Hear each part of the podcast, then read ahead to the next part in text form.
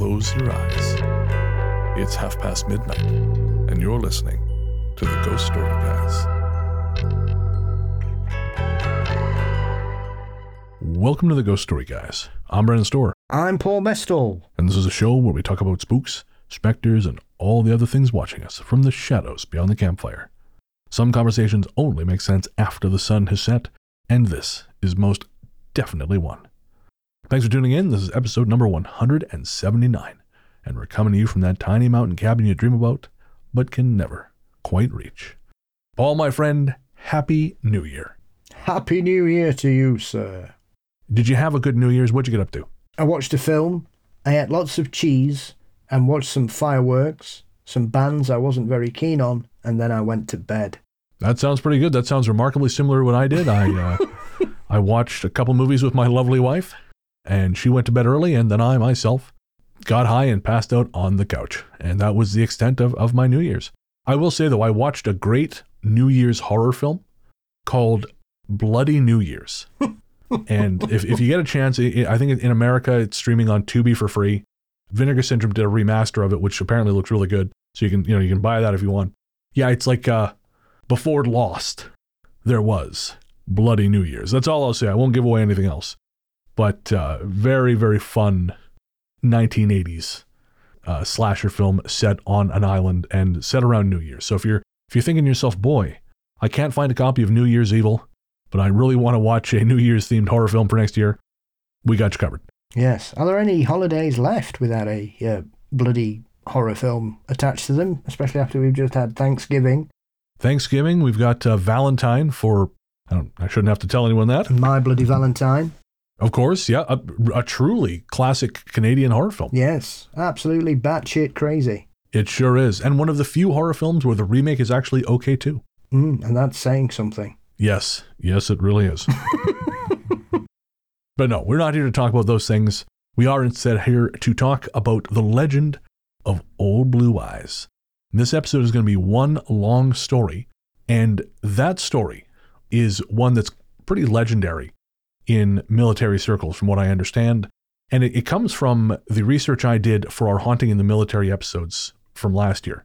Of course, we did Haunting in the Military parts one and two, and this was intended to be the third part. It was supposed to come out last year, uh, but I hung on to it because I, I felt like it, it needed a special occasion because it is, again, it's, it's one long story. And I thought, what better time than the first episode of 2024? And I'm really eager, Paul, to hear some of the other stories that you know of from Edwards Air Force Base as we go. And I think what we'll probably do is we'll read the story, the whole thing, and then we'll, we'll just do a big old breakdown of it at the end. But before we do, we have to thank our patrons. This one's for the patrons. Patrons, you're the honeybee to our flower, which is to say, without you, we'd be real pretty, but we wouldn't get much done. and so, of course, we'd like to thank all our patrons and Apple Podcast subscribers, but right now, we'd like to thank our latest. They are Brenda Joy, Julia Cat Martin, Tim L, AC Cowart, Ruth Ellen, Josie, Carrie Daly, Fiona CG, It's Jess, and Neville, Paul Campbell, and Debsy Websy. Guys, thank you so, so much for your generous support. Again, I cannot tell you how much we appreciate it. Every person who listens to the Ghost Story Guys, you help make the show what it is, but our patrons and Apple Podcast subscribers are the ones who truly allow the show to continue. We simply couldn't do this without your support. So thank you, thank you, thank you. And if you can support even at the dollar a month level, it would be deeply appreciated if every person who listened to this show, or even a third of the people who listened to this show, supported us at the dollar a month level. It would be a life changing amount of money. And so if you can give even that much, it is appreciated. And that gets you an ad free feed. So you get, you'd get something for the cash. That's 25 cents an episode, basically, where you don't have to listen to ads.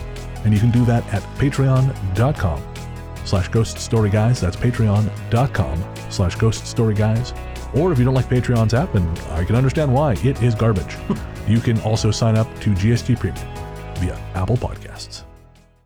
One last thing shout out to our composer, Rainy Days for Ghosts. Rainy Days for Ghosts is a project of film journalist and composer Jerry Smith.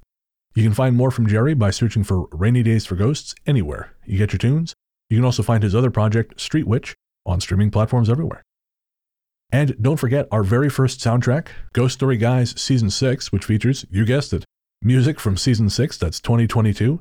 That is now streaming on Apple Music and Spotify. And I think it's started propagating out to the other services. So if you are out there on Tidal or Deezer or whatever the hell other platforms, Caboose, you will find Ghost Story Guys Season 6, composed by Rainy Days for Ghosts, and Season 7 should be out in February.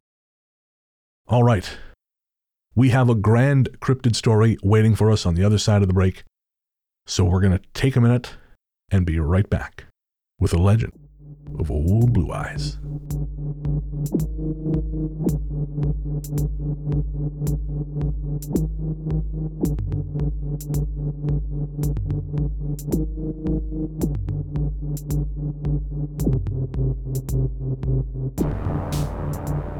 Welcome back. As we said before the break, on this episode, we're going to be sharing the story of Blue Eyes. Blue Eyes is a well known legend at Edwards Air Force Base in Southern California. And now, again, this is one long story taken from the blog of a former serviceman who claims to have been one of the responding officers during the actual incident. Now, I don't know how this has happened. I cannot find the blog from which I have taken this story. And it is driving me crazy because I wanted to credit the person obviously on the air. The post is about 13 years old. I don't even know if the serviceman is alive anymore. I know he was elderly when he wrote this. But regardless, if I can find it, I'll post it in the show notes. If I can't, well, Christ, maybe someone out there who will have heard the story will know who posted this originally. Again, it was just on a random blog I found linked through a couple of different posts in a military forum. Anyways, it's a fascinating story. It's a story I was not personally aware of. Of course, you know, we have done a few military episodes, so this will probably be the last one for a while, but this was such an interesting, singular tale that I felt we, we had to tell it on the show. And before we do, though, what I want to do is I want to give you a little bit of background in case you're not familiar with Edwards Air Force Base. For those of you who don't know, Edwards Air Force Base is obviously on Air Force Base. This hopefully is not catching you by surprise at this point. What? Well, I sorry, I should have told you to sit down first.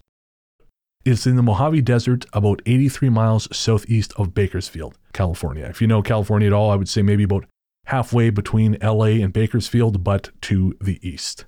It's about 80 minutes from Bakersfield, according to Google Maps. It's a huge place. It apparently, according to their website, covers 301,000 acres or 470 miles. And again, according to their site, you could fit Los Angeles inside it with room to spare, which, when you think about the scale of that, is nuts. That is a colossal amount of space. LA, of course, is just a, it's not even a city. LA is more of a concept than anything. It's, it's just streets loosely connected together. It's, it's insane. So the notion that it would fit just inside this military base is almost inconceivable. But just a couple more things. It is the home of the Air Force Test Center, which, according to Wikipedia and the Air Force's own site, conducts research, development, test, and evaluation of aerospace systems from concept to deployment. So I have to assume experimental aircraft, things like this. And it is also home of the U.S. Air Force Test Pilot School, which also trains pilots in experimental craft, as I understand it. It's sort of a very high functioning pilot training. And one other sort of little amusing thing it has the largest runway in America. Mm. Apparently, Denver International has the longest, but as we all know, it's not length, it is in fact girth. and Edwards, Edwards Air Force Base wins in pure square footage because it is 15,024 feet long and 300 feet wide, whereas Denver is a measly 200 feet wide. Suck it, Denver International Take Airport. that. Exactly. But so before we get started, though, Paul, you were telling me that you are familiar with other stories from that region. Oh, yes. The Desert Bigfoot. This is probably the best area in the US where there are numerous encounters with what some people down there call the Yucca Man. It's the same essential. It's got all kinds of names. It seems to be attracted to military installations. I know there are some people who think because these creatures are such frequent visitors to the area, the authorities are very aware of what they are and often will put rookies on sentry duty to sort of gauge their ability to deal with the situation in regards to how they would face combat in other situations. Really? Mm-hmm. It's kind of like a test for rookies Okay. at several bases. So, obviously, further down from Edwards Air Base, you've got the 29 Trees base, Uh, which is a 29 Marine palms. base. 29 Palms, sorry, 29 Palms base. Um, numerous sightings around there. Some rather intriguing ones where uh, a few people have been chased. People have seen them playing. People have seen them running about as though they're sort of playing tag or hide and seek with the Marines. Really? Um, yeah. So uh, the Mojave Desert is there are numerous situations where Air Force personnel and people driving cars have seen extremely large creatures. Some of the reports are up to 12 feet tall. Interesting. I had no idea. To be honest, I didn't even know there was a uh, a base at 29 Palms. And for those of our listeners who, who don't know, that base is the Marine Corps Air Ground Combat Center, 29 Palms. Hmm, I think it's, is it in the Joshua Tree National Park? Um, I don't know It's if it's there, in think. national park. It's probably nearish to the national park. So yeah, there's there's loads of places. There used to be an abandoned speedway out there as well, like a racetrack, Okay. drag track, and they their version of it. Apparently, it would come to watch, or they would come to watch, and it became known as the Speedway Monster. No way. Mm-hmm. Um, there is a alleged photo of the Yucca Man from 1990, I think it is, which essentially could be a tall person wearing some kind of furry, snuggly top. It's not very clear, and I'm not convinced. It shows a Bigfoot. Um, it's also strangely blurry, and it's a Bigfoot photo. Some people may be surprised by that. That's catch that fits yeah. But the, the, the position of the photo, it looks as though it's behind it. It's not running across, if that makes sense. The position of the body looks as though it's standing away, facing away, not running across the, the line of sight. So I'm, I'm intrigued as to why it would be blurry, if that makes sense. Is that the one of the dirt road at night? Yes. Yeah, I'm looking at it right now. It uh, it's not particularly compelling to me. Nah. I mean, one of my favourite ones from that particular area is just over the border in Nevada, and I have I have a newspaper report from the Sacramento Bee, which is one of my favourite names of a newspaper ever in the world, and uh, this was from 1980, and I shall read it to you. 22nd of January 1980, the paper published the following report: Bigfoot, creature spotted at test site. Security forces at the Nevada test site searched unsuccessfully last week for a large, hairy man like creature reportedly wandering along a road in a desolate nuclear testing ground, a Department of Energy spokesman announced on Monday. The creature was reported shortly after noon last Wednesday by an employee of Reynolds Electrical, one of the prime contractors at the sprawling Rhode Island sized test site. Spokesman Dave Jackson said that the weather was clear at the time and the unidentified worker is considered to be a reliable person. It was said that the man was driving along the Tippipah Highway, which runs from Area 12 camp on the northern end of the test site to the command post, which is near the US 95, when he saw what he described as a being somewhere between six to seven feet tall, standing erect and walking like a man, covered completely in dark hair. He said the worker passed the creature, stopped his truck, and observed the being cross the highway going in a northeasterly direction towards the Yucca Flats.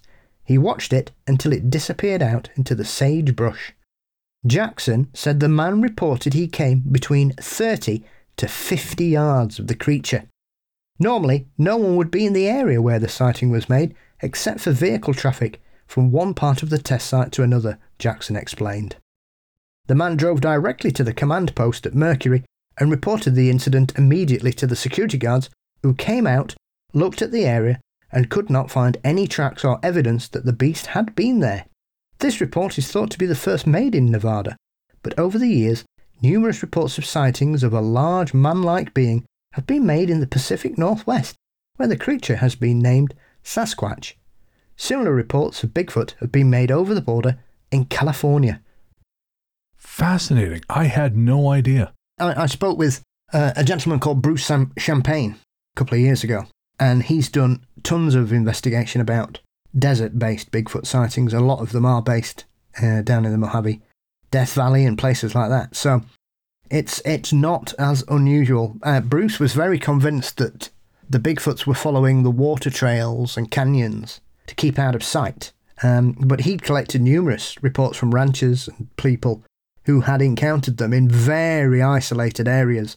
Um, and obviously, some of these encounters are quite hair raising for the people that encountered these giant creatures because they are supposedly quite large. A long time ago, I drove down that highway. I drove down US 95 all the way from basically from, um, uh, I want to say from Idaho all the way down past the testing range, actually. And I got to say, man, if I saw a six to eight foot tall hairy beast by the side of the road, I put out is one way to put it. I would be goddamn terrified because it, it is lonely out there. Mm.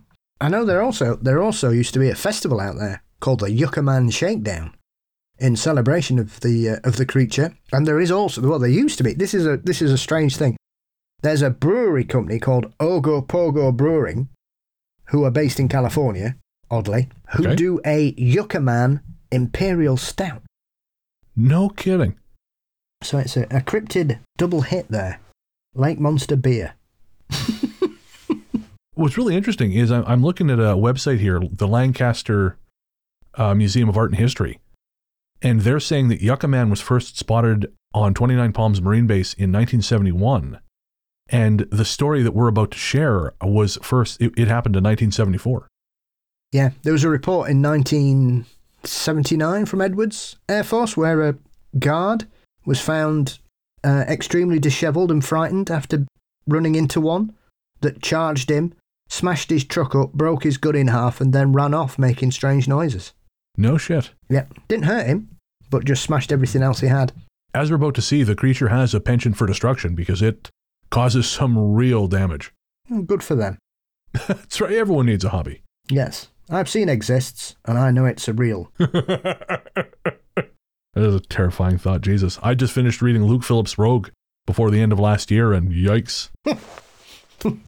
Yeah, my mum's reading it as we speak, and she's written a list of everybody that she wants to get eaten in it, which I think is a bit worrying. Piss off Paul's mom, end up eaten by Bigfoot. But yes, did you enjoy it?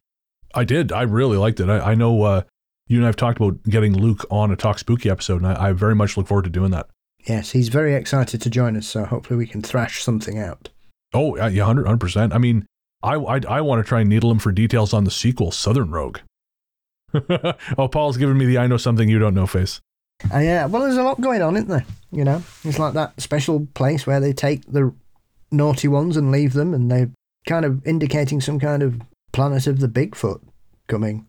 Oh man, It- it- folks, we, we won't dwell on this because obviously, if you guys haven't read it, it's going to be kind of a dry conversation. But there is a, a, twist in Rogue. If you are a fan of of all the stuff we talk about, cryptids and and horror, and I was thrilled when it happened, and uh, you will be too, I suspect. But again, we'll we'll save that for when we have Luke Phillips on the show to talk about it. And in the meantime, you can read it for free on Kindle Unlimited. I recommend it. It's a long book, but it's worth it. It's a fun action horror novel that he really seems to know his stuff. You know, in terms of, uh, and I'm sure Paul is that, is that would you say that's correct? Like he really seems to have done his research as far as the the terminology and history and things like this. Yeah, there's a lot of he's he's he's done his stuff. I mean, uh, I, I've spoken to Luke a lot, and he loves he loves his cryptids. Obviously, it's his first foray into uh, bipedal cryptids because he's done a lot of um, monstrous cat stories in his previous works.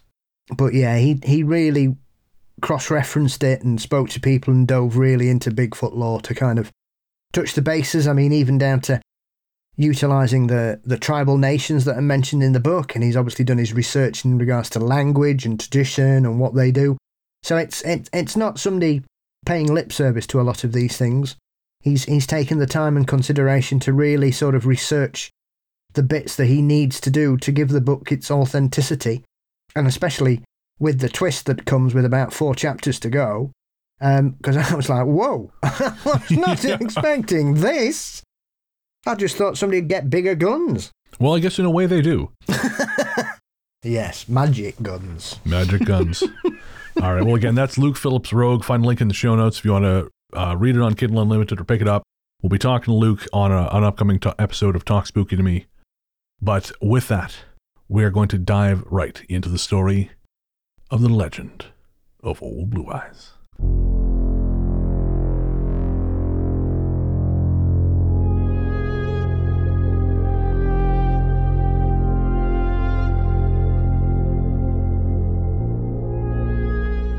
In 1974, I had recently returned from a tour of Southeast Asia, only to find myself assigned to Edwards Air Force Base in the upper Mojave Desert, where the summer heat could hit 133 degrees, but a chilly night could drop below zero. I was a law enforcement specialist and a member of the 6510 Security Squadron. Now, there were some who thought that the strange night I'm about to talk about, and the days to follow, had something to do with the experiments NASA was conducting up in their high security area. We knew they did some really weird things up there, and it was even rumoured that they were the ones who actually had the Roswell alien aircraft and the three dead aliens. Their compound on Edwards North Base area was extremely secretive, well guarded, and very mysterious. I once watched a helicopter crash into the compound, which was mostly underground, and the guards wouldn't even let us, the ambulance, or the fire trucks in. Strange place. There were others who claimed that night was all tied in with so many of the mysterious UFO sightings during that same time period, but a lot of the Air Force personnel who worked that flight line felt that these sightings were the only highly classified Air Force and NASA aircraft buzzing about. These aircraft only flew at night and did cause some bizarre lighting effects. Then we had a few people who thought it was all a hoax, tied in with the recent showing of a Bigfoot movie at the Base Theatre. But for me, that summer of 1974 was a very real experience, one that still makes me wonder what really did happen in that desert compound, and who or what was Blue Eyes. To me, the high desert country was a thing of mystery, a land where the imagination came alive and shadows of all forms, from dinosaurs to Martians, seemed to move about under a full moon. I spent almost all my free time exploring the 300 square miles of Edwards, second largest military installation in the continental USA, and third or fourth largest in the world. I have to admit I sometimes drove off base when I was on duty, but with good reason, or at least what I thought to be a good reason. My supervisors didn't always agree with my reasoning or my antics, and they often grounded me by putting me behind a desk. I became the C Flight primary desk sergeant, handling the radios, alarms, typing the reports and a running police blotter, and talking with people over the phone or walk ins. The center of Edwards, or what we called Main Base, was a large island like complex surrounded by a sea of sand. This was our service housing and barracks, stores and the various maintenance buildings, a massive flight line, and two active runways. The runways ended at a huge dry lake bed, which was used to land test aircraft, and these covered a distance of several miles in length and over a mile wide. This provided Edwards with the longest runway in the world and would come to be used as the emergency landing strip for the space shuttle. Occasionally, a B 52 would need to make an emergency belly landing, diverted to Edwards because they carried nukes on board, and Edwards was considered to be expendable if the bomb went off on landing. We'd all go out to watch it circle the base, using up its fuel, and then come in for its belly landing. For one brief moment, everyone on base would hold their breath until the plane came to a stop, and then smile when no mushroom cloud appeared to ruin our scheduled barbecue we had planned. Edwards Air Force Base, named after a Captain Edwards who was killed testing the flying wing, was the Air Force Flight Test Center. Assorted manufacturers brought their latest jet aircraft to Edwards to test and hopefully sell it to the military at great expense. The northern part of the base, the area situated off the flight line, belonged to NASA, and they conducted their own tests with some mighty funny looking aircraft. This brought great delight to the local UFO Society. Far across the lake bed from the main base area was an area known as the Rocket Site.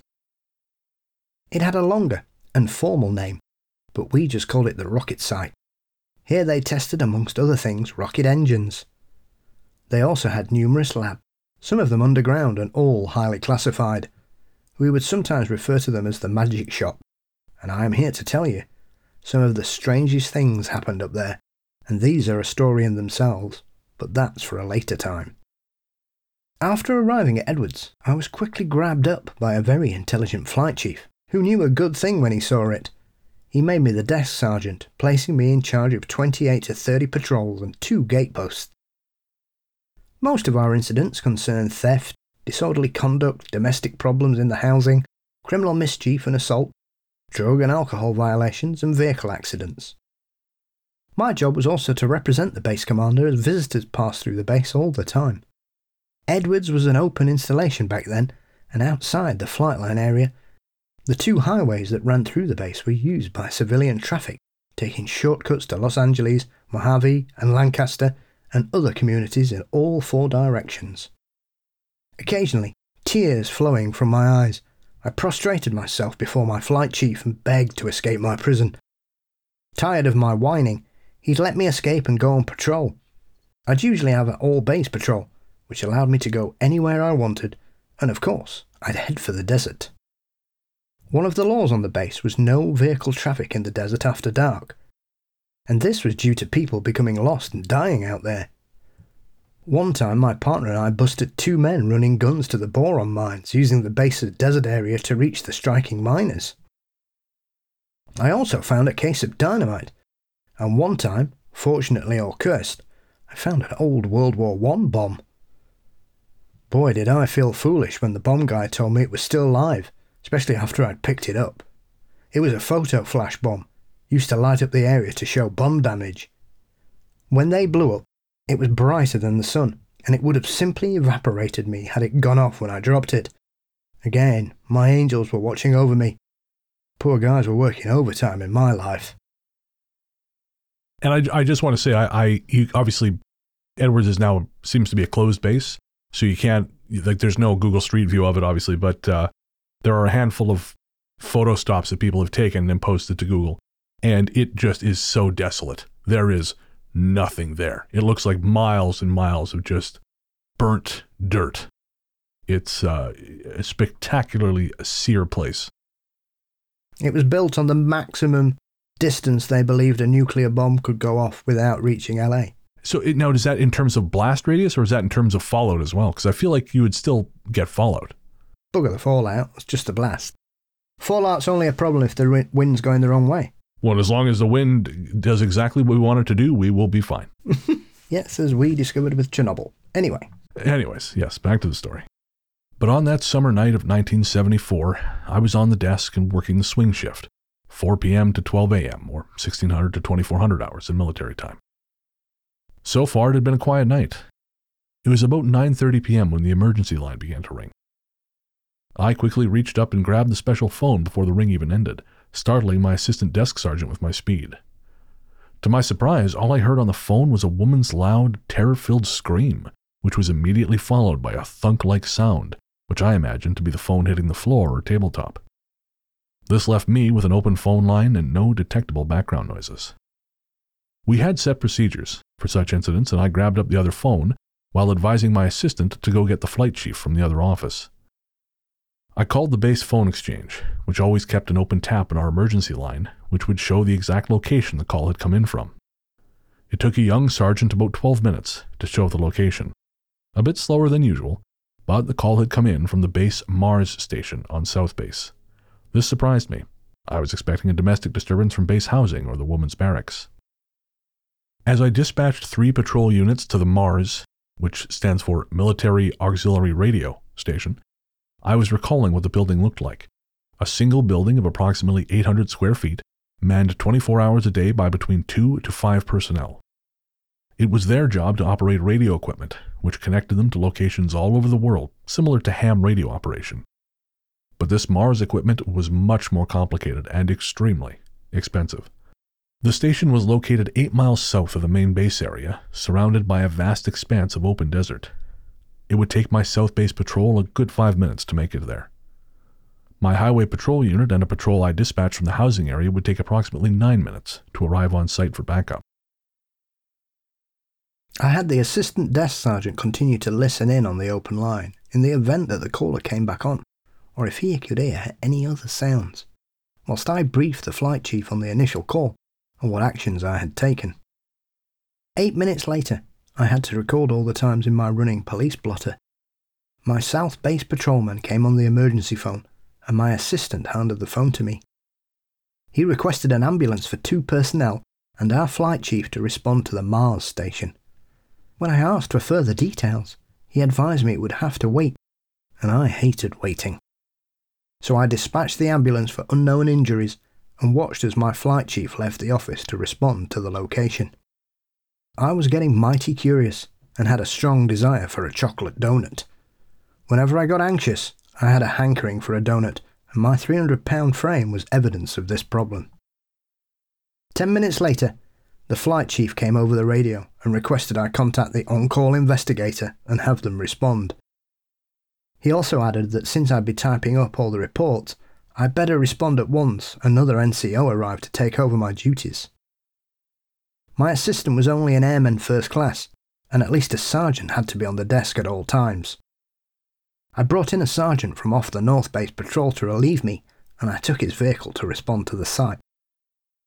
The flight chief felt my first hand look would help him what was needed to write up, and I could tell by his voice that he was somewhat confused, and this had me really wondering what had happened at the Mars station.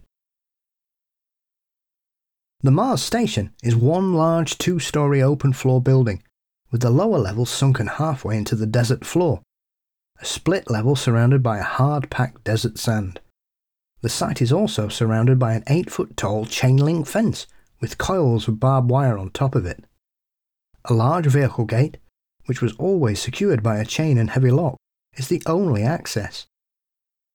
The lower level of the building is 3 feet tall and made of cinder block construction.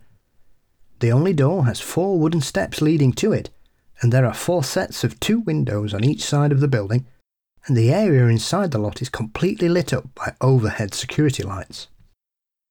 Driving south and grinding gears, I felt this location was one of the most secure sites on the South Base, especially as it was manned 24 7.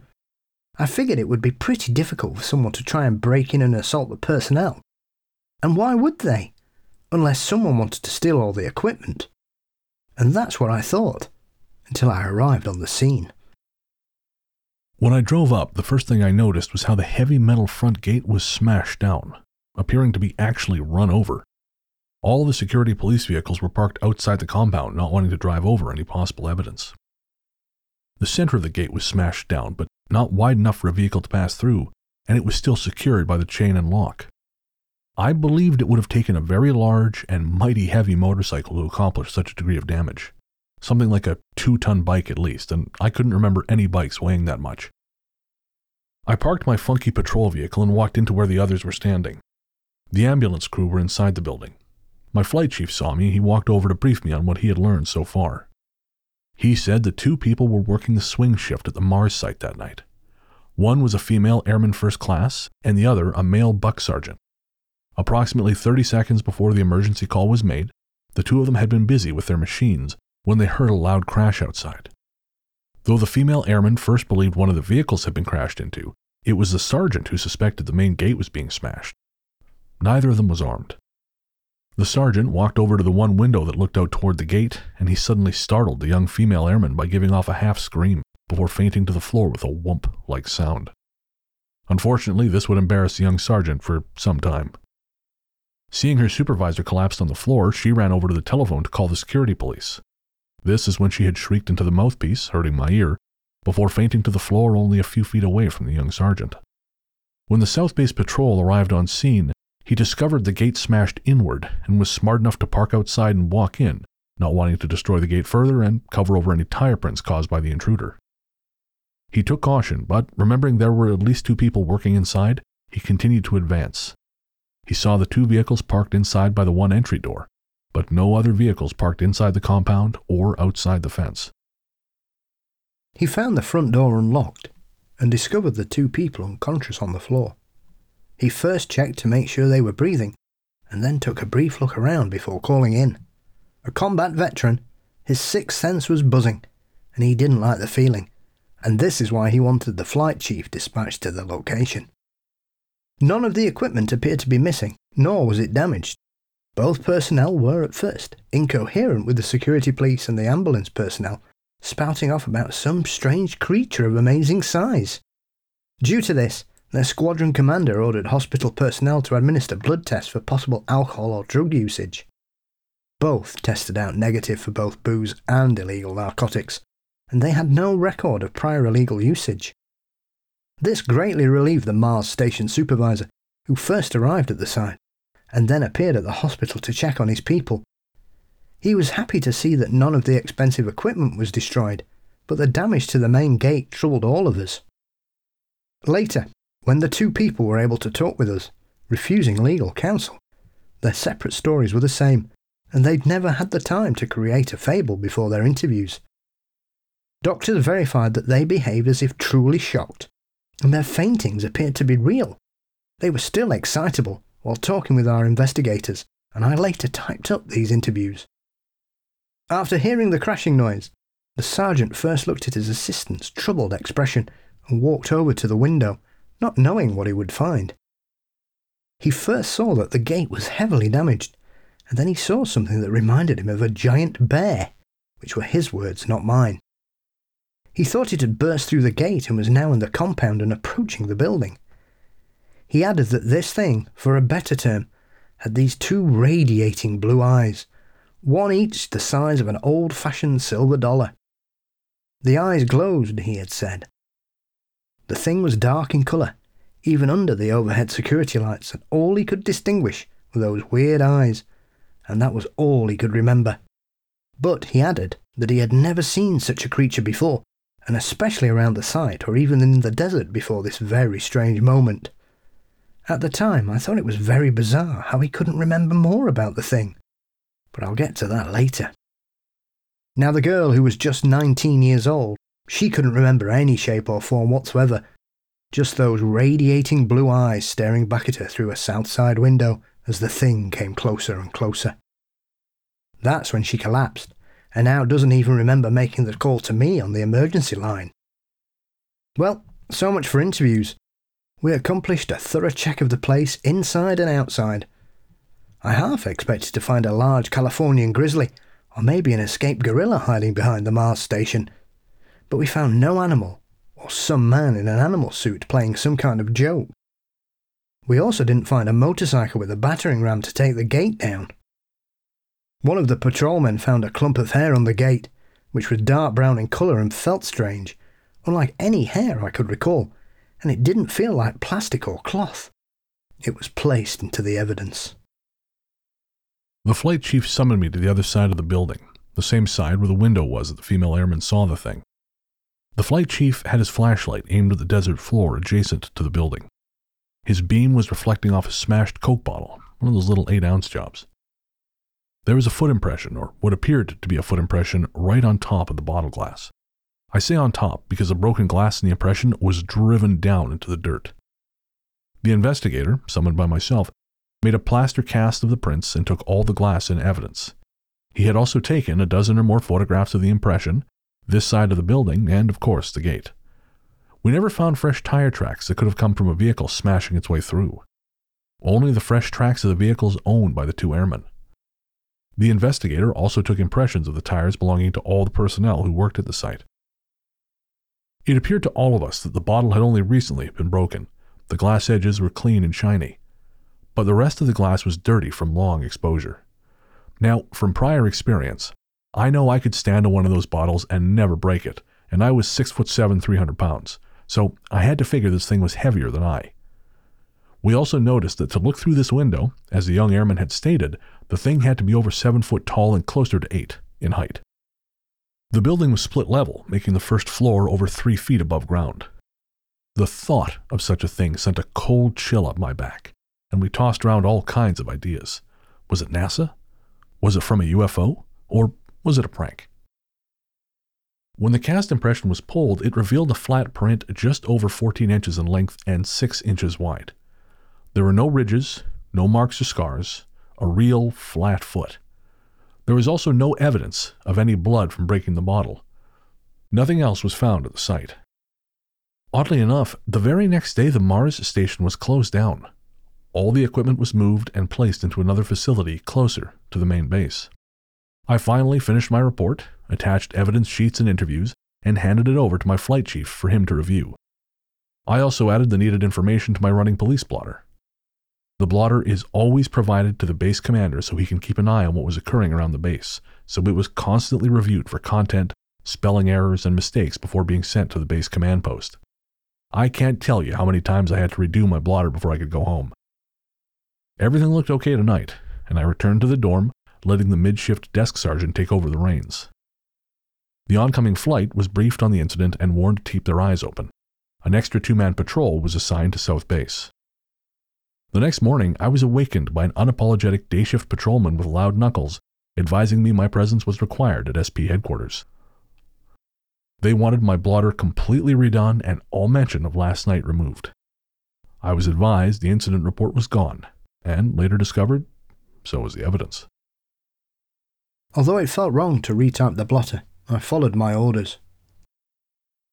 I also wondered why the day shift guy couldn't have done it, but then I remembered my signature was required at the bottom of each page, so it took me less than an hour to accomplish what they wanted.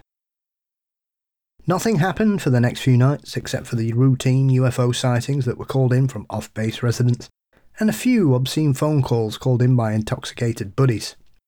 But otherwise, it was quiet, and I was once again pestering my flight chief to let me back out on patrol, but he wouldn't budge.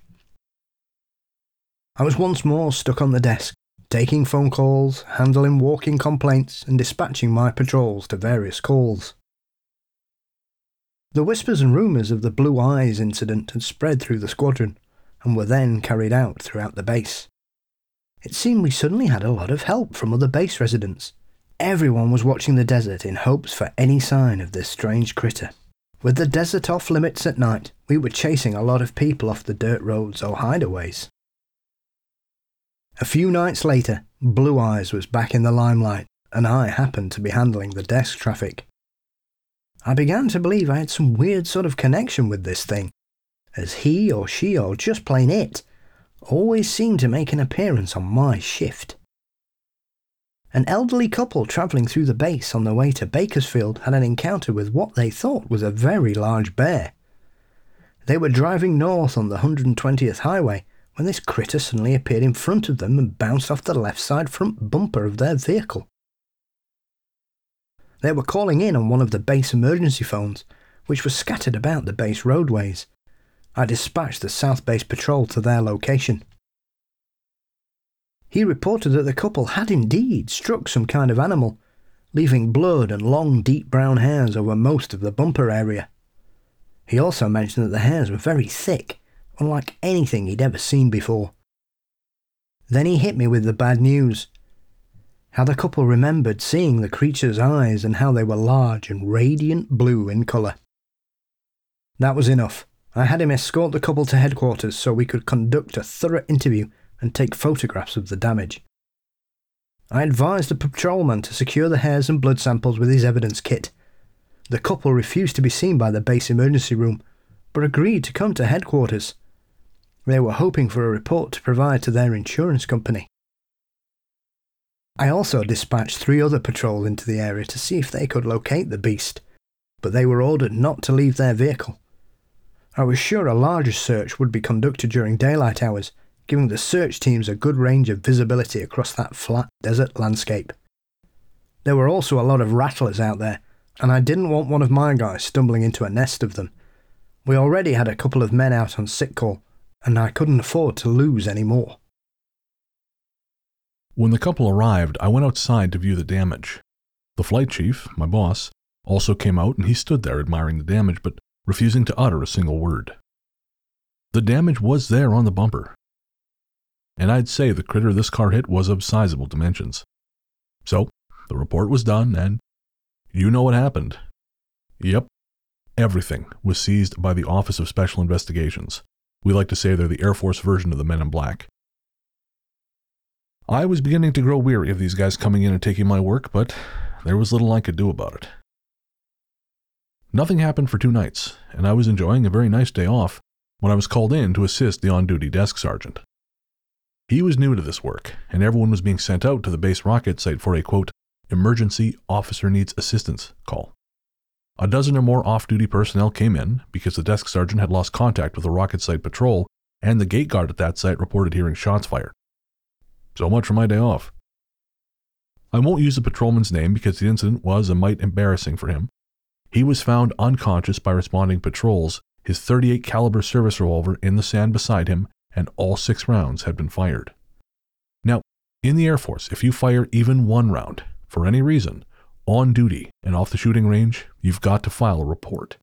Paperwork is what ran the military, and I figure we may have killed off a few forests in my time at Edwards Air Force Base. His story was how he was driving up around the rocket stands. This was where those huge rocket engines were brought to be tested, when he thought he'd seen some movement.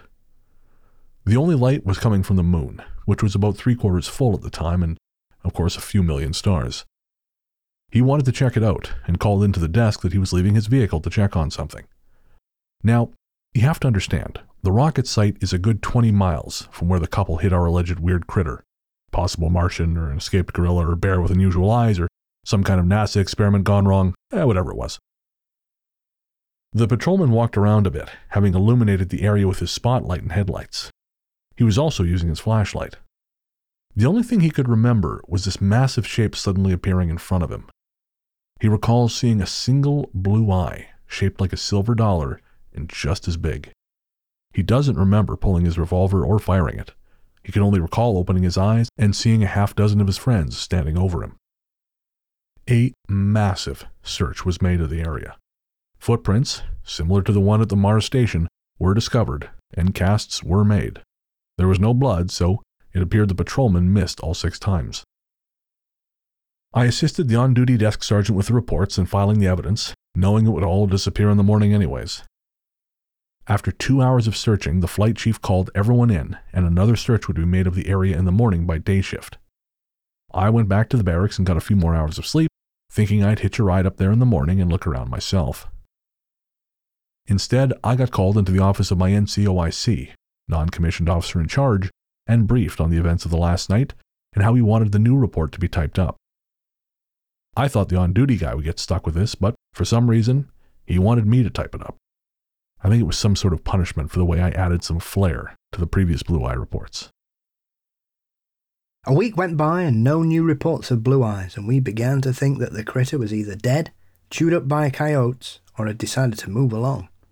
Finally, I was allowed back on South Base patrol.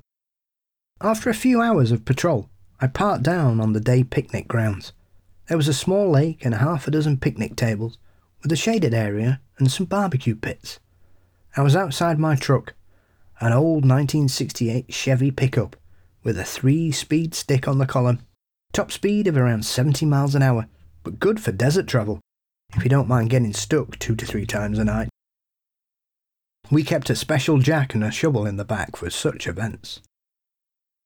Walking around and answering nature's call, due to too much coffee, I saw something moving across the horizon. The moon was full and the desert was lit up. The shape, which reminded me of a very large Christmas tree, was moving across the ground at a good pace. I just stood there, knowing it couldn't be a vehicle, not with that shape, and started to get excited. Maybe, just maybe, this was old Blue Eyes, and I'd finally have my chance to take this critter down. Actually, I was only armed with my 38 revolver, so my hopes of big game hunting were diminished some. I dashed over to my truck. I was in the process of grabbing my microphone when an emergency call came over the radio. There'd been a big bar fight at the NCO club, and I was one of the patrols being dispatched. I thought for a moment about not replying and going off in pursuit of the beast, but I knew better. Besides that, when I looked to see which way the critter had gone, the horizon was now empty of my Christmas tree. Vanished. I only told my flight chief of the sighting that night, and he simply nodded his head up and down and smoked his cigarette. Then he pointed at the desk, and I knew I was off patrol once again. This was the end of Blue Eyes. We never had another report of him haunting the base. The patrolman who emptied his revolver spent a night at the hospital and asked never to be assigned to the rocket site again, which he wasn't. I often searched the desert on my days off, hoping to find some sign of Blue Eyes. Recently, I heard there was a story of Blue Eyes on the internet and I checked it out. The whole story, which was supposed to be back when we had our first sighting of Blue Eyes, was total bunk. Reports of patrol cars being tipped over, patrolmen injured. Ridiculous. None of that happened. If anything, old Blue Eyes seemed to be quite a timid creature, though he did smash down the Mars station gate, and I was always curious why. All right, so that's the story of Blue Eyes from Edwards Air Force Base. What are your thoughts, Paul? There's a very interesting part of this, which is obviously Blue Eyes, okay? And this is something that's only recently been discovered by primatologists. So, of all the species of monkeys and apes around the world, there are 77 different types of eye colouring in all of them. And I would imagine that not many people know that. Most people would presume monkeys and apes to have brown eyes. I would presume. However, they have every shade you can imagine. They have more difference than humans do in their eye colouring. And there is one aspect of this that has only recently been discovered, as I referred to, and that is creatures that are closer to the equator will have a lighter eye colour. Oh, So people have dismissed this as saying, well, why would a Bigfoot have blue eyes? It's nonsense. Why would it? Well, a Bigfoot living in that particular area would have lighter coloured eyes because the pigmentation of your eye, the lighter it is, usually means that the area you are in is sunnier. So a Bigfoot living in a desert environment would naturally tend to have blue eyes because of the amount of sunlight it would see. So if you're going to make a story up, that's an intricate part of something that they wouldn't have known when this happened. Because like I said, this is this has happened in the last ten years that this discovery has been made about by primatologists. that is so interesting. I mean, I find the story really believable. Now, I, I don't know a lot about military structure or military practice, so it may just be that there's enough fabricated detail here to make it seem legitimate, but it, it does seem very assured for a, a gentleman who did not seem, uh, based on his, again, the remainder of his blog, which I wish I could find, um, it did not seem like he was someone who was given to writing fiction. You know, he was very much a, a, a, soldier. I think he became a, a law enforcement officer after he left the military. Uh, I know, you know, politically, he and I were very far apart. So he was not, I don't know, he was he was just a guy. He was not a, to the best of my knowledge, not a um, not a writer. You know, I mean, not to say that his his account is badly written, although I did touch it up some from its original form. As as I mentioned, it's been condensed and sort of uh, edited for clarity and structure. But even so, it was it was not badly written. But I, I don't. Again, I, I it doesn't read to me like someone who's pulling something out of their ass. It's plausible in its normality. That's exactly it. Yeah, that's exactly it. And there does seem to be something to these large organizations misplacing quote evidence. you know, there there does seem to be a through line there in a lot of the stuff we've talked about on the show and stuff I've heard about on your show, where you have cases where yeah things were collected and and were were lost, or the version that was returned from whatever institution is very different from what was sent away. Yep, yep. And that happens in normal animals, never mind creatures of alleged myth and legend, which is Bigfoot. How so?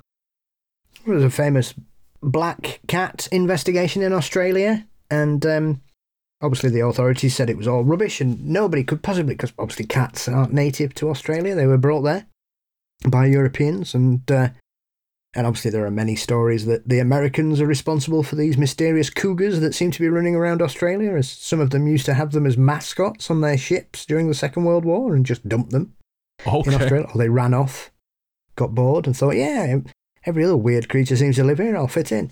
Um, so I've always wanted to eat a cassowary, something like that. That's why the cougars have just ran off. So I've always wanted to eat a giant chicken that could kill you.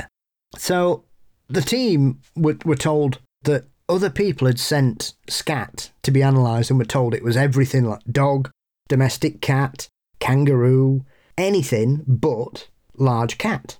So they thought they'd put this bit to the test. And so they got some lion poo from the local zoo and sent it and said, Right, we found this scat in the field. We'd like you to analyse it. They analysed it and said, Yeah, it's dog. So they said, Well, it can't be dog because we've got that from the zoo.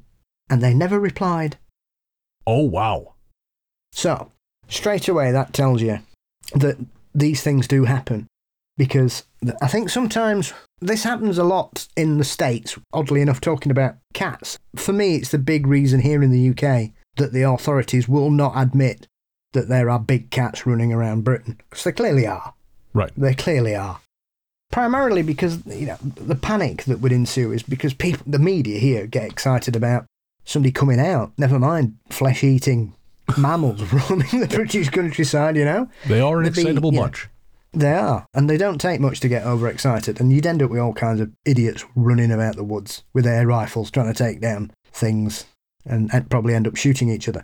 Likely. But as I spoke with David Weatherly, there are numerous sightings of large cats in Georgia. And when people spoke to the Forestry Commission, they were told that cats wouldn't come into Georgia from Florida because why would they? As if a cat, because it doesn't have the required paperwork Uh, yeah. to, to go into Georgia or doesn't have any change to pay the toll or wherever, wouldn't enter it. It's this kind of denial of animals being smart and clever, especially when it comes to cats, because they've got enormous ranges, like wolves have. They will travel for miles and miles and miles if they need to for, for sustenance, for mating, whatever. People will flatly deny that there are big cats in certain states in the US because it's a problem. Because in certain places they are a protected species. And if you suddenly have a protected species turning up in a hunting area, or a, a local park, or a residential area, people shit themselves. They sure do. And it's very similar to this. And I think, regardless of the plausibility of the whole Bigfoot Sasquatch conundrum, the old adage that people who spent their entire lives in the woods can't identify a bear, despite the fact that some of these people. I mean, there's a very famous, I've forgotten who it is now. There was a very famous Bigfoot witness who was told that she was completely mistaken and she'd seen a bear. And she said, Honey, I've shot 24 bears. That was no bear. And when somebody's done that, you know, with the greatest respect and apologies for my crap accent, you know, if somebody's shot a bear and then they see something they can't explain, I'm I'm sorry, I'm not going to listen to the opinion of a desk jockey over an experienced outdoors person or an experienced Native American or a First Nations tribes person who has grown up in the areas over over any any kind of normal person telling me that they're all idiots, which is the other thing as well. There's this this kind of thing that oh well, if they're out there hunting, they must be stupid or they're idiots. All this stupid cliche that all Americans are dumb. You know, Oh, come have a walk around Britain sometime. You'll be amazed. Trust me. You know. I don't want to say it, but yeah. You know, I'm surprised some people can get dressed in the morning in this country, never mind it. So everybody's always pointing their fingers at people who live in Arkansas and Texas and Alabama and stuff, you know. Come have a walk around here, you know. I think we all we all know it's it's the same wherever you go. Um, Oh, hey, man. I know a lot of dumb people, both here and back in London. so when you've got people in professions that are deemed more reliable, such as army personnel, military personnel, you know, people who are doctors, people who are scientists who claim to this, their experience does seem to have a bit more credence. And Edwards Air Base is not the only place that seems to be quite attractive to these creatures. I know I've read that some people think that the fact that there are numerous UFO sightings in the area is not because they're coming to look at the military base, it's because they want to look at the Bigfoot. I love that. And that's why they come. They're not bothered about us because we're dull. They're more interested in the giant hairy hominids wandering about, That's fair. I would be too. which makes a change from them piloting them, thank God. I mean, let's not rule that out completely. Well, why not? I'm, I'm sure there are alien species across the universe and there would be millions and trillions of different types. I'm sure one of them might look a bit like a Bigfoot. I'll take it. The judges will allow it. Yeah, drives the Millennium Falcon, I think. I was recently listening to a podcast where they were talking about an article on the subject of intelligent life and how we are singularly unequipped to look for intelligent life because we don't really know what to expect it would look like. Like we we know what we think involves life. Like because we, we for example, we look for planets that have water because water is one of the integral parts of life here, but that's that's life here. And we have such earth-centric notions of what constitutes intelligent life that we are just not really equipped to comprehend life outside our own planet because it, could be so very different that won't e- we won't even recognize it as intelligent. And, and I think they're onto something because I think, you know, we, there are still people who refuse to admit that animals are anything other than automatons and do not have any kind of consciousness when, you know, that is very clearly not the case. Like, again, I think we all are going to have to contend with this notion that, you know, again, I like eating meat. I love it. But, you know, we're going to have to contend with the fact that you're killing a thing for sustenance, which is not a, you know, again, that's the nature of the world. But these things have a kind of consciousness. They feel pain. They feel terror. They feel fear. You have to be okay with that. You have to contend with that. You know, you're not just stop hitting stop on a mechanical process as much as you are stopping the life of a thing. And, and again, I'm not saying don't eat meat because I keep doing it, but you got to kind of contend with that. And we just haven't. I think there are peop- more people willing to have that conversation. You know, I, I think I think a lot of our vision of the natural world was shaped by documentary programming that was made to sort of entertain and terrify than actually inform. You know, stuff that's like nature red in tooth and claw and the law of the jungle is, which is just not the case. I mean, absolutely, of course, there is, you know, there is survival and there is murder in the animal world, but there's also survival and murder in the human world. You know, to, to say that that is more savage than ours, I, I, don't, I don't know, man. Like you haven't been to Camden, New Jersey, or, you know, a lot of these places. So yeah. Anyways, that's just my sort of. Uh, I was thinking about this. Yeah, like we we wouldn't know intelligent life in the stars unless it literally came to us in a spaceship and said, you know, I come in peace. And we all saw how that went for Dolph Lundgren.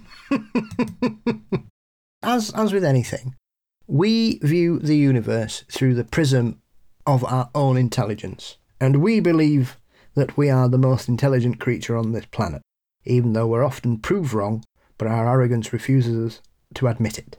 You only have to look at what some creatures can do to think, what? you know, I could watch octopus forever because they're just they are the most alien looking life form on this planet because they can just do anything. They're super clever. They can escape from anywhere. I mean, Christ, there's so many stories about octopus in aquariums. Like the one, I forgot where it was, but it got pissed off with the light bulb being left on in its area. So it used to knock the, just flip the tank lid off and squirt water up and burst it. Yeah. You know? or the famous Paul the Octopus in the 2006 World Cup that predicted the winner of every game. That it Didn't know about to. that. You know, Paul the Octopus. He was he was a legend and uh, clearly a great name. Naturally. And um, you only have to look at like Neptune and Uranus, right? When it rains diamonds, you know, the sky it rains diamond, right? So straight away, you've got something there that's completely out of our concept of understanding, unless we look at it through the prism of astrophysicists. And therefore, that's just where we are. That's you know that's happening. Yes, it's in in our known universe. That's just what we know now. We've only been going into space seventy years. We've no idea what's out there. No idea. I mean, it's like the argument that why do UFOs have lights on it? Well, why not? You've no idea what they mean. Oh, well, they're not on some kind of superhighway. How do you know they're not? How do you know they're not using it as some kind of communication? How do you know it's not their power source? You've no idea. You cannot tell me. Once again, we go, well, we wouldn't need it, so therefore why would something else? And that's just the stupidest argument ever. Uh, yeah. Isn't it? Yeah. Again, you're applying your standard, your limited human standard. It's like, quite frankly, when we, even when we talk about this notion of ultra terrestrials or or even God. You know, this idea that if there is a creator intelligence or a greater intelligence, that we could in any way hope to understand it. If there is something so enormous as to be able to construct the heavens, or to, to even to put into play the building blocks of life that would eventually evolve to, to where we are now, even if we accept that, wh- whatever it is you accept, or even if you want to talk about Christian God, whatever it is, it is so much larger and more complex than us, we cannot possibly hope to understand it. And to try and put any kind of human face on it is just it's it's ludicrous. It's it's almost childish. Well, we are really. If you consider it, we, we are no more intelligent than a child in the world in the eyes of the universe, really. That's very true. We're nothing. We are simply a speck of dust, drifting through time and space. And there might be, you know, for all we know, we could be a bloody school project for Alpha Centurions to come and go, look at them. Can you remember? Apparently, we used to be like that three million years ago. Can you imagine? oh, God. God, they're wearing clothes. Look at them. Ugh. These weirdos. Why, why wouldn't it? You know? And so, over the last, I don't know, 30, 40 years, we've, we've seen so many preconceived ideas about nature turned completely on their heads. You know, look, as I said on a couple of shows recently, you only have to look at things like Pizzlies. Why would polar bears and grizzlies mate? Because they need to. Life is driven by the need for survival. And as Michael Crichton famously wrote, life will find a way. And we are looking for things on our understanding of what life requires. And who's to say, on the other side of the universe, everything's breathes nitrogen, or it eats helium for all we know? We've no idea. There could be like giant jellyfish type things. There could be beings of light. There could be beings made of diamond. We've no idea.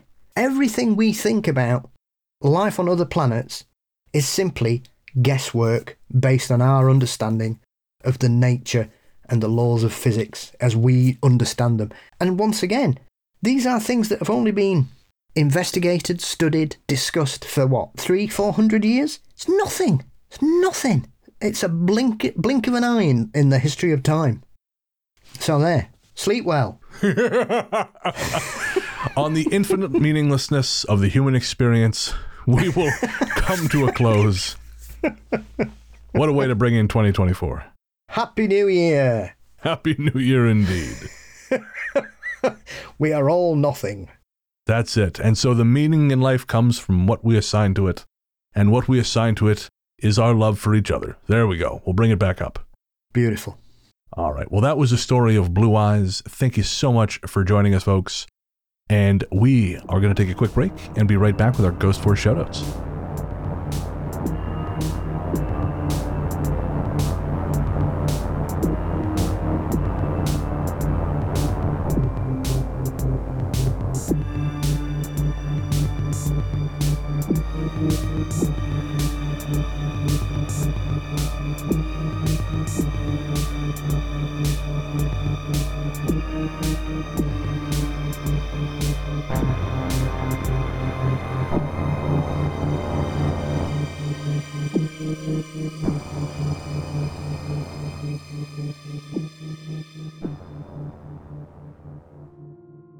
Hey there, listeners. Before you reach for that skip 15 seconds ahead button, I promise you this isn't an ad. We wanted to take a minute to talk to you about mental health. On this show, I've always tried to be as honest and open as possible about my struggles with depression and anxiety, because even though we've come a long way towards acknowledging the very real damage these things can do, there is still way too much lingering stigma about reaching out for help. And when you start to feel like there's no help, it's easy to start feeling like there's no hope. But Paul has joined me today to remind you there is always hope and there's always help. We're not going to try and talk you out of self harming right now, because we know that's not how it works. Instead, what we wanted to do was tell you something now and hope that should things get bad, you'll remember it and make a phone call or send a text message before you make any permanent decisions. As someone who knows all too well just how important mental health can be, it's never too late to reach out. In Canada, the number to call is 133 456 4566. In the USA, the new number to call is 988. That's 988. In the UK, the number to call is 116 123 or text SHOUT, that's S H O U T, to 258. In Australia, the number to call is 131114. However bad shit seems, it will pass. And no matter what your brain might be telling you at any given moment, and believe me when I say I know this intimately, there are people who love you and people who care deeply about how you treat yourself. Should a time come when you find yourself despairing, please know that we've both been where you are, and there is a way back to the world. Take care. Welcome back. The Ghost Story Guys are Luke Greensmith, who helps us find our stories. He's also the host of the Luke Lore podcast, available everywhere fine podcasts live. Tanya Downing, who manages our Facebook community and assists with editing. Adam Lynch, who edits our video. You can find his work on the Ghost Story Guys YouTube channel and hosting the podcast Weekly Creep with Dulce. Joseph Camo, who manages our YouTube account. He is also the host of the Cardinal Rule on YouTube and one of the founders of AZ Sports Underground, a website dedicated to Arizona sports. Sarah Kent, who manages our Reddit community. And our paranormal conductor is Mr. Brennan Storr. And of course, my friend and co host, the one, the only, the inimitable Paul Bestall, the paranormal Johnny Carson himself, host of Mysteries and Monsters. What's coming up on M&M, Paul? What isn't coming up is I've booked 9,000 interviews. Yeah, And, you've uh, got what your entire half the the next six months planned out as far as interviews go. Yeah, yeah, I've got I've got 26 booked. Sweet Jesus. I'm lucky I remembered to come to recording this morning. Well, I'm glad you're here. It's made my day. And mine. Thank you. So, uh, who's coming up next? Uh, so uh, this week I will be returning down under with Dylan Stewart as I discuss weird things in Australia, in the skies and on the land. And we talk about a few strange things and obviously his own personal UFO experience, which was quite uh, quite a challenging situation, and some of the experiences he's also interviewed himself through his show. And then I return to the world of the paranormal as uh, Ruth Roper Wylde returns to talk about her latest book, These Haunted Times, Volume 4, which was released just before Christmas. Very cool. And where can everyone find you online? You can find Mysteries and Monsters across all social media platforms, even some bad ones. I don't know if there are any if there are any good ones left, or if there ever any were any good ones to begin with. Let's face it. MySpace. There we go. Yeah, everything went sideways when we left MySpace in the dust. Let's go back. We're back to Lost. It's still there. Is it? It is. I randomly got an email going on a tangent. When the pandemic first started, I got an email and I thought, this, this is somebody trying to spam me. So I just thought, oh, well, I'll just see. And it was, it was there. Well, in that case, I'm starting us a fucking MySpace page. That's what I'm doing. Let's go back, everybody. Come on. Let's go back to when Gwen Stefani was good and Nelly Furtado ruled the charts around the world. Let us holla back, if you will. Woo! I am absolutely starting a Ghost Story Guys MySpace page. You bet your sweet ass. Let's do it. All right. So, in, in the meantime, you can find me as Largely the Truth on Threads, Bluesky, Instagram, and Letterboxd. And my other show, Weird Together, you can find the archive pretty much everywhere. Fine podcasts live, and that is independent horror movies reviewed through a sociological lens. It's both super nerdy and a ton of fun. And again, that's Weird Together, hosted with Dr. Joseph Camo, everywhere. Fine podcasts live. As we mentioned at the top of the show, we freaking love our patrons. Genuinely, I couldn't do the show without them. Your support allows me to be a full time independent podcaster, to write three and a half minute long factor ads about Krampus, which I'm sure they love, and all these other wonderful things. So, again, but we understand, you know, it's a new year, money's tight. We always see a lot of churn around the new year. So, if you can't afford it, don't worry, we still appreciate you. We really do. But if you can, if you can spare the the dollar a month or five bucks a month, it makes a huge, huge difference. And you get access not only to an ad-free feed, but all our bonus content. You get the me and Paul live shows every month. You get episodes of Host Adventures. There is like something like 70 archived episodes of Book of the Dead, Sunken Library, all kinds of cool stuff. And of course, you get that at patreon.com slash ghost story guys or by signing up to GST Premium via Apple Podcasts. Yes, we will love you like Little Clanger loved that wonderfully space handbag that landed on the moon on that particular episode. Yes. And if you get that, you are roughly the correct age demographic for this show. Everybody loves the clangers. Everyone loves the clang. And kids, Google the clangers. Go ahead, we'll wait. Or Sooty and Sweep. Do you ever want to have a real weepy conversation with Paul when he's hammered? Look at Sooty and Sweep and bring it up when you see him. Sweeps family. the greatest 20 minutes of kids' television ever made. I've never seen a man so happy as you were that night watching Sooty and Sweep at 2 a.m. in the lobby of that hotel. family hotel. Oh, man. It sounded exactly like that, just a little more slurred, folks. Beautiful. It's a beautiful thing. And speaking of patrons, if you're a supporter at the $20 level and above, that makes you part of an elite club. That makes you part of Ghost Force. That's right. Patrons at the $20 level and above get thanked here in Ghost Force every second episode. Because by God, you're crazy, and we love crazy. Mmm, we love crazy. I think it helps that we are also crazy. It turns out that all the people we vibe with, Paul, are pretty crazy. this time around, the members of Ghost Force are Ethan Saragon. Amy Chamberlain, Bran wears a pink tutu. Cackling Skull, Carrie Lambertus. Cheesy Thoughts, Cheryl Baker. Crazy Mom, CT. Anthony Michaud, Generic Bob. Hannah Brown, Hannah Siemens. Hilary Dissassour, Jade Moores. Jason R. Slaughter, Slaughter, Slaughter, Slaughter, Jennifer Mullen. Jennifer Sharko, Joseph Como. Caitlin Park, Kimberly Hansen.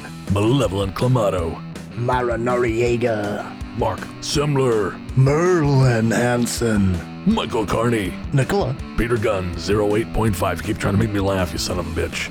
Rebecca Brink. Fuck you. I got him. I made him laugh. I win. I win. I win the Ghost Force segment this time. Uh, uh, you think it's not over yet, bitch. Ruck and Ronnie Shenanigans. Samantha Ellis. Shannon Steyer, Trent. Cannon. You are the few. You are the spooky. You are Ghost Force. Guys, for real, thank you so, so much. We, again, we appreciate all our patrons, but Ghost Force, you guys are, always said, you're crazy, and we love you for it. So Crazy thank like you. A fox.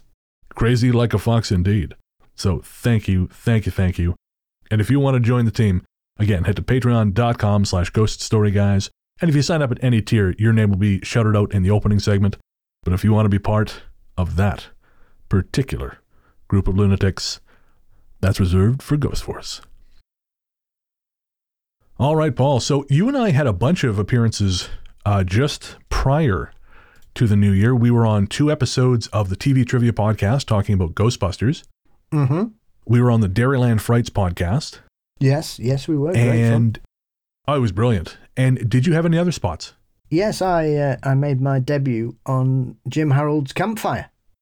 Of course, yes, which you can find linked at ghoststoryguys.com. There's an embedded player, so you can listen to Paul on there. Yeah. So, uh, and I'm I'm already booked for one in the next couple of weeks. Oh, fantastic. I shall be joining Jason Pentrell from the Seven Ages Archaeology gang, which is him, Micah Hanks, and a few others, for a special edition in the next couple of weeks. So I'm looking forward to that. And uh, Jason is a very kind supporter of, of me and my work on both here and Mysteries and Monsters. So I'm uh, humbled to have been invited to join such uh, luminaries. Absolutely, yeah. Seven Ages has done some really cool stuff. Uh, I mean, Mike Hanks has been in the business for ever. And I don't have anything recent uh, as far as appearances go, but I did do a spot on the Business Development Podcast back in October, which was a fun conversation with uh, the host, Kelly. So again, you'll find all of those linked at ghoststoryguys.com. Just go through the blog. You can click the tab for guest spots, and you'll find all of our appearances there. If you want to pick up some Ghost Story Guys merch, head to our website at ghoststoryguys.com. We have t-shirts, stickers, all kinds of cool stuff. And if you do buy something, make sure to send us a picture. We'd love to post it up on social media. You can also buy stuff at ghoststoryguys.redbubble.com, uh, but we have more and newer designs at ghoststoryguys.com. And we believe that the material there is of a higher quality as well. But Redbubble, also good. Don't forget to check out our soundtrack, Ghost Story Guys Season 6, composed by Rainy Days for Ghosts. You'll find that streaming everywhere. You get your tunes. Don't worry about buying it. Uh, again, I, you can buy it on iTunes and places like that, but don't don't bother with that. Just stream it for free. We don't uh, we don't expect anyone to buy it. This is just a, a fun thing that we wanted to do. And again, we're going to have season seven out in February. And on that subject, shout out to Rainy Days for Ghosts. He composes all the original music for this show, with the exception of our uh, pa- patron theme that is licensed through Epidemic Sound. Rainy Days for Ghosts is, of course, a project of film journalist and composer Jerry Smith. You can find more from him at rainydaysforghosts.bandcamp.com or on streaming platforms everywhere. And it's all streaming courtesy of Night Harvest Recordings, the Ghost Story Guys house label. Our theme song, Radio, Into the Darkness We Go, is composed and performed by Peter Kursov of Pizzanta Music. Find more from him again on streaming platforms everywhere. And I guess that's going to do it. Well then, we'll be back in a week. But until then, Into the darkness we go.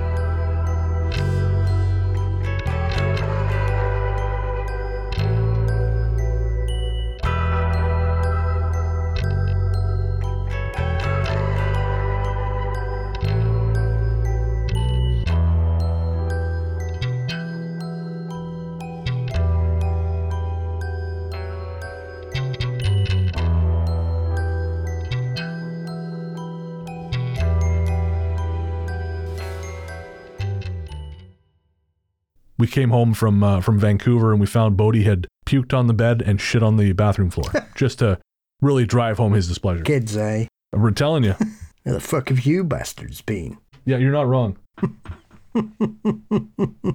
That was the episode I realized I couldn't get stoned anymore. I was hanging hanging onto the conversation by my fingertips. That's the other thing that really fucking annoyed me about It's a Wonderful Knife. All them people doing crack. Nobody was blowing smoke out. Oh, I didn't even catch that. That's hilarious. Yeah, that's because you've never done crack. That's true. yep, that's that. That is uh, that is an accurate statement. I have never done crack. Anyways, Focus, come on. yes. Sorry, my bad.